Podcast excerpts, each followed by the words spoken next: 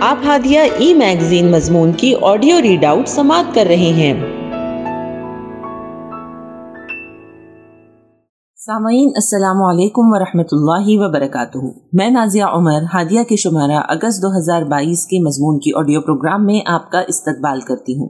آئیے ہم اس کا آغاز ہادیہ کے زمرہ النور میں درس قرآن سے کرتے ہیں۔ اور اس کی رائٹر تحسین عامر ہے اعوذ باللہ من الشیطان الرجیم، بسم اللہ الرحمن الرحیم۔ یوم لا ينفع مال ولا بنون الا من اتى الله بقلب سلیم سورة الشعراء، آیت نمبر 88-89 ترجمہ، جس دن نہ مال کوئی فائدہ دے گا، نہ اولاد، بجز اس کے کہ کوئی شخص قلب سلیم لیے ہوئے اللہ کے حضور حاضر ہو.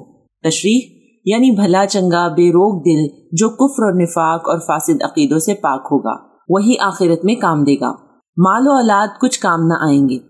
اگر کافر چاہے کہ قیامت میں مال و اولاد فدیہ دے کر جان چھڑا لے، تو ممکن نہیں۔ یہاں کے صدقات و خیرات اور نیک اولاد سے بھی کچھ نفع کی توقع اسی وقت ہے جب اپنا دل کفر کی پلیدی سے صاف ہو۔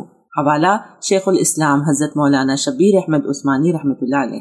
قرآن مجید اور احادیث نبوی میں قلب کی اصطلاح بہت وسیع معنوں میں استعمال ہوئی ہے۔ اس کے مطابق ہماری پوری شخصیت کا نام قلب ہے۔ قلب کے لیے کہیں دل، روح، نفس اور عقل کی اصطلاح استعمال ہوئی ہے۔ انسان کی پوری شخصیت اور اس کے مختلف پہلو قلب کے ساتھ وابستہ ہیں۔ ان کی طرف قرآن مجید میں بے شمار مقامات پر اشارہ کیا گیا ہے۔ مثلا، عقل، سمجھ بوجھ، شعور اور احساس، ان سب کا مرکز بھی قرآن کی زبان میں قلب ہے۔ مثلا، نمبر ایک، لہم قلوب اللہ یفقہون بہا، سورہ عراف آیت نمبر 179 ان کے دل ہیں، لیکن وہ ان سے سوچتے، سمجھتے نہیں ہیں۔ نمبر دو، افلا يتدبرون القرآن ام على قلوب اقفالها؟ سور محمد، آیت نمبر 24 یہ کیوں قرآن کے بارے میں غور و فکر نہیں کرتے؟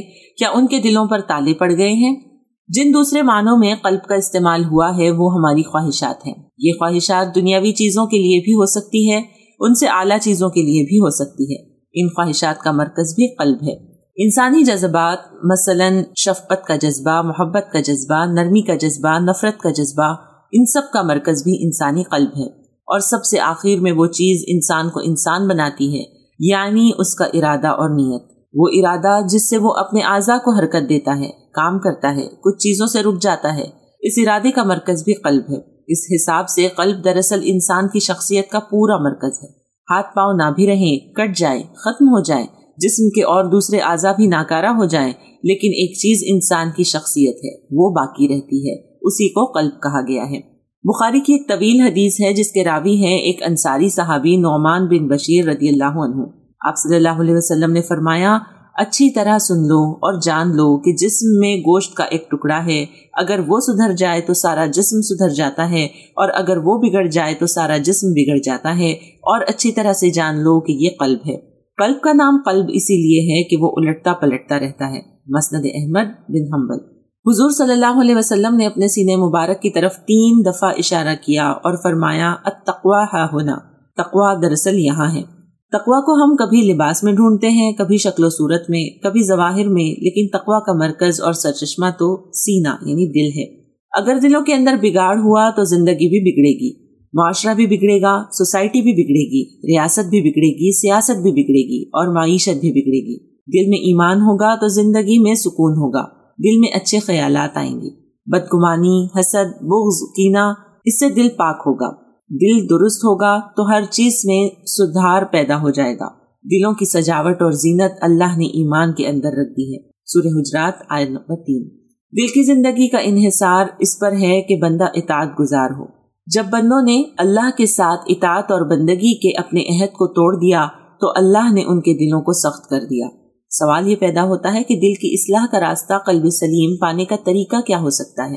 آپ صلی اللہ علیہ وسلم نے فرمایا، کثرت الذکر الموتی و تلاوت القرآن۔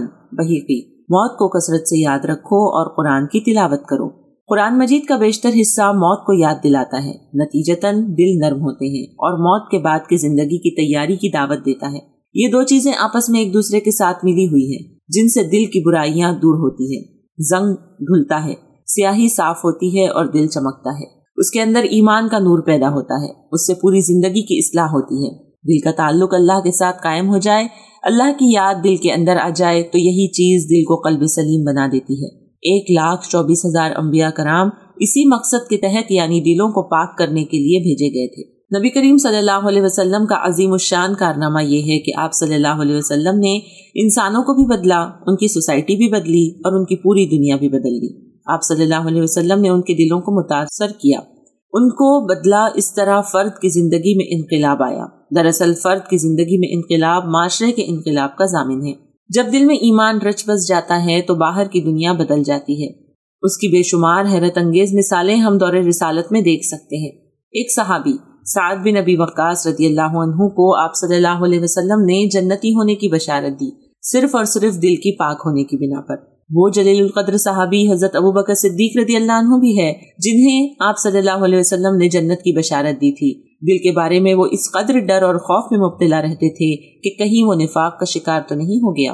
ایک حبشی کالے کلوٹے غلام سیدنا بلال رضی اللہ عنہ عاشق رسول صلی اللہ علیہ وسلم بن گئے۔ جب دل میں ایمان کا بیج انہوں نے بویا۔ قلب سلیم کی بہترین مثال یہ ہے کہ جب حضرت عمر رضی اللہ عنہ کے دور خلافت میں عمار بن یاسر رضی اللہ عنہ کو معذول کیا گیا تو حضرت عمار رضی اللہ عنہ کا جواب تھا کہ میں اپنے دل میں نہ اس وقت خوشی محسوس کر رہا تھا جب مجھے امارت دی گئی تھی اور نہ اب ناراضگی محسوس کر رہا ہوں جبکہ مجھے معذول کیا گیا ہے۔ معلوم یہ ہوا کہ زندگی کا مقصد دل کی صفائی اور آخرت کی کامیابی ہے۔ دعاؤں کے ذریعے قلب سلیم کا حصول۔ وَذْكُرْ رَبَّكَ فِي نَفْسِكَ تَدَرُّعًا وَخِفْيَةً سورہ آراف آیت 205 اپنے رب کو دل ہی دل میں زاری اور خوف کے ساتھ یاد کرو۔ یہ آیت مبارکہ ہمیں قلب سلیم کا حصول کا طریقہ بتاتی ہے کہ تنہائی میں اللہ کے حضور عاجزی اور انکساری سے بندہ اپنے لیے خیر کا طلبگار ہوں۔ اپنے آپ کو حقیر جانے، اس طرح بندے کا قلب پاک بنے گا اس کے دل میں اللہ کی بڑائی گھر کرے گی اور دنیا اس کی نگاہوں میں حقیر ہو جائے گی۔ ظاہری حسن بے وقت اور باطنی حسن کی حقیقت سمجھ میں آئے گی۔ ربنا لا تزغ قلوبنا بعد إذ هديتنا وهب لنا من لدنك رحمة، إنك أنت الوهاب۔ آل عمران آیت نمبر آٹھ۔ پروردگار، جب تو نے ہمیں سیدھی راہ پر لگا دیا ہے، تو پھر کہیں ہمارے قلوب کو کجی میں مبتلا نہ کرنا۔ ہمیں اپنے خزانے فیض سے رحمت عطا فرما کہ تو ہی حقیقی فیاض ہے۔ ربنا اغفر لنا ولإخواننا الذين سبقونا بالإيمان ولا تجعل في قلوبنا غلا للذين آمنوا. ربنا إنك رعوف رحيم. سورہ حشر آیت نمبر دس.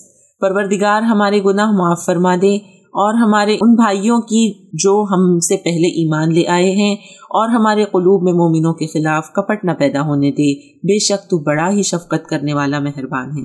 نبوی دعائیں بھی قلب سلیم کی تمنا سکھاتی ہے. ہم بھی اللہ کے حضور قلب سلیم کا مطالبہ کرتے ہیں۔